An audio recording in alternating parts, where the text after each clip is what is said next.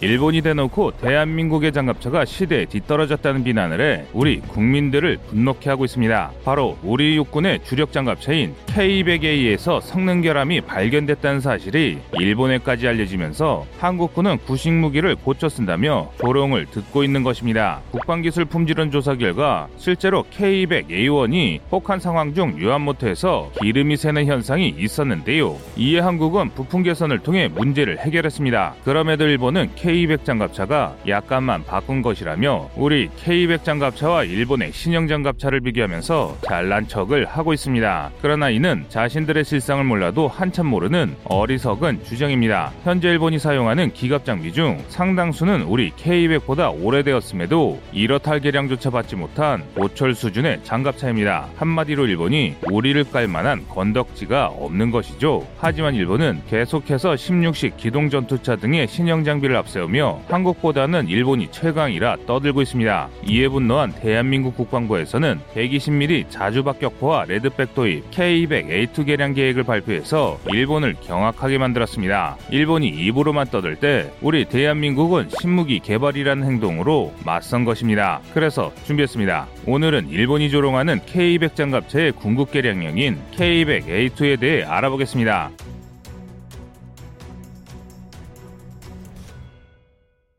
일본의 군사 전문가들은 예전부터 한국의 국방 기술력을 상당히 낮춰보았습니다. 특히 국산 기갑 장비에 대한 무시가 상당했는데요. 제대로 된 자동차 기술도 없는 나라가 만든 기갑 장비는 볼 필요도 없는 낙제점 수준이라 본 것입니다. 그 대표적인 사례가 의외로 K2 전차를 꼽고 있습니다. K2 전차는 세계에서도 뛰어난 전차로 정평이 나 있는데도 불구하고 K2 전차의 파워팩 논란을 들먹이며 자신들의 10식 전차보다 K2 전차의 성능이 낮다는 망언을 하고 있습니다. 있습니다. 최근에는 대한민국 기갑부대 핵심 전력인 K200 장갑차의 결함 논란으로 우리 군을 조롱하고 있는데요. 바로 K200의 개량형인 K200A1에서 성능적 결함이 발견되었기 때문입니다. 실제로 전방부대에서 기온이 낮아지는 겨울마다 장갑차 내부에서 오일이 새는 문제가 발생했던 것은 사실입니다. 보다 정확히 말하자면 장갑차 냉각팬의 유한모터에서 발생한 문제였는데요. 실제로 11월부터 3월까지 혹한기 기간에 차량의 약 60%가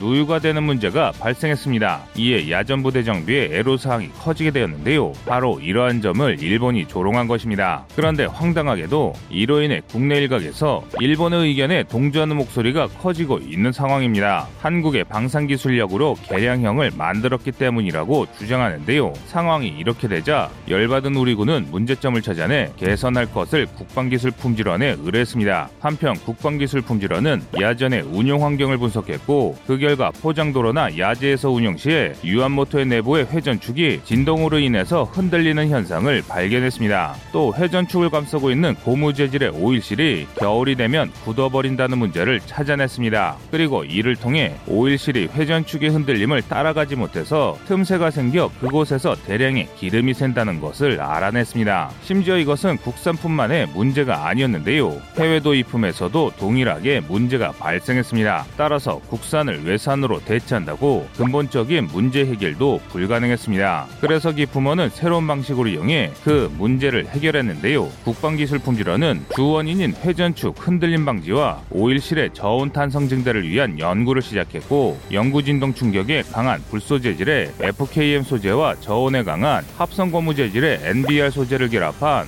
혼합 이중 오일실을 개발했습니다. 개발된 제품은 환경 시험 결과 영하 25도 이하에서는 이전보다 뛰 어난 누유 방지 성능을 입증했는데요. 이후 11월부터 3월까지 전방부대에서 야전 시험을 해본 결과 누유가 발생하지 않았고 에스토니아에 수출한 K200A1에도 동일한 성능 실험을 한 결과 누유를 막는 효과를 확인했습니다. 그래서 2019년 10월부터 군의 개선품을 보급 중에 있는데요. 국방기술품질원에 따르면 이 혼합 이중오일 실의 개발로 인해 연간 대략 4.7억 원 정도의 정비, 유지 비용이 절감되었습니다. 뿐만 아니라 120mm 자 주박격포 등 K200A1을 사용하는 각종 파생 차량과 에스토니아 등에 수출한 물량에서 발생할 수 있었던 결함을 사전에 예방하는 효과를 내기도 했습니다. 이처럼 군사 무기의 성능 결함이 발생하는 것은 필연이나 마찬가지입니다. 물론 결함 없는 무기 체계를 개발하면 되지만 사실상 이런 문제는 세계 어느 나라도 공통적으로 발생하고 있습니다. 그래서 그 나라의 방위 산업이 얼마나 고도화됐는지를 평가하는 게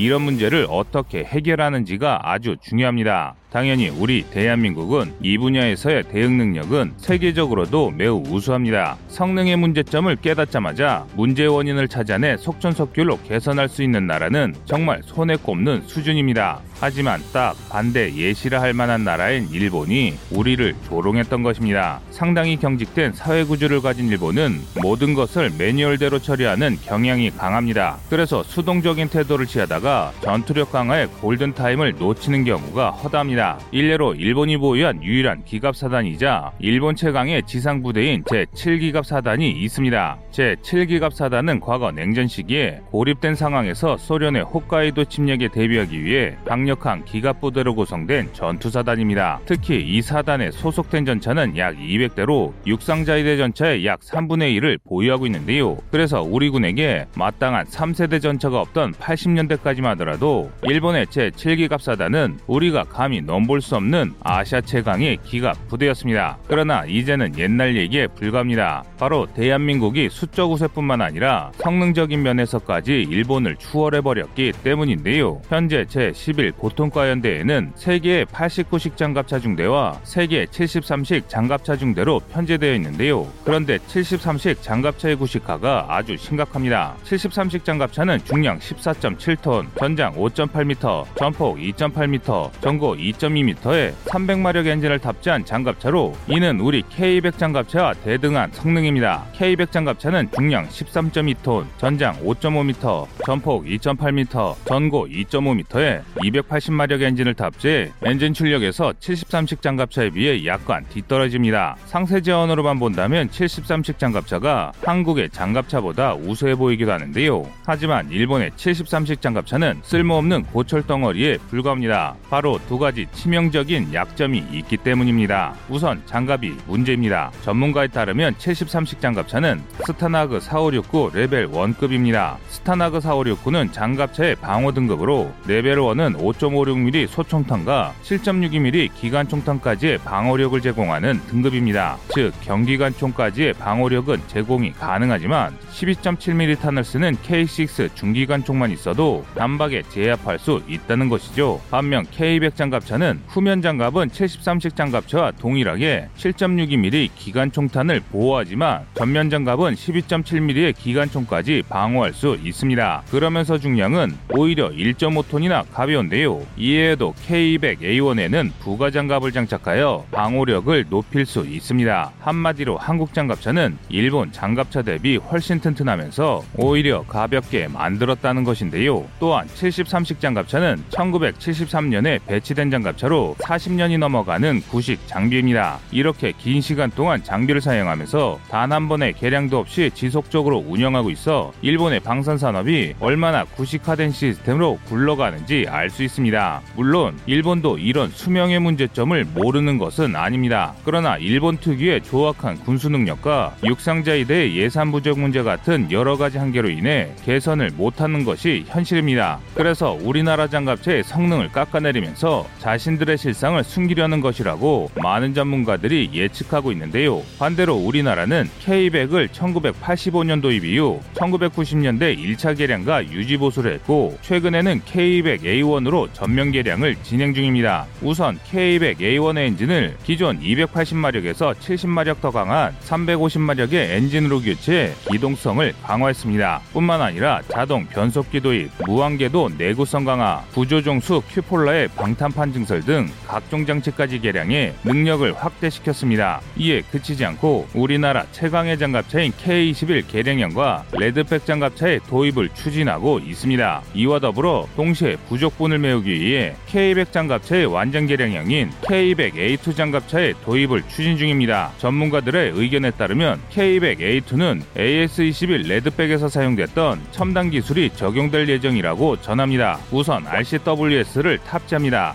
무인 포탑에 기관총을 장비해 장갑 차장의 생존성을 보장할 수 있습니다. 그리고 이에 더해 양압 장치를 탑재해서 화생방 방호 기능을 추가했고 K11 고병 전투 차량에 탑재된 자동 소화 장치를 탑재할 예정인데요. 이 중 자동 소화 장치의 경우 승무원실이나 엔진실에 화재가 발생하면 화재 감지기가 감지하여 승무원에게 경고와 동시에 0.25초 이내에 짧은 시간에 진압이 가능합니다. 이를 통해 탑승 장병들의 생존성이 크게 높아졌는데요. 이에 더해 탐지 능력과 기동성까지 크게 향상됐습니다. 열상 전망경을 통해 장갑차 내부에서도 불편함 없이 조종할 수 있으며 레드백의 특장점인 고무궤도를 채용할 예정입니다. 일체형 고무궤도인 CRT를 탑재하면 주행 소음이 감소하고 기동성이 높아지는 데다가 내구성도 늘어나고 무게도 철제 궤도의 절반 정도로 가볍기 때문에 연료 절감 효과까지 있는 여러 가지 장점이 있습니다. 심지어 레드백에서 도입된 디지털 전장 관리 체계가 이식되어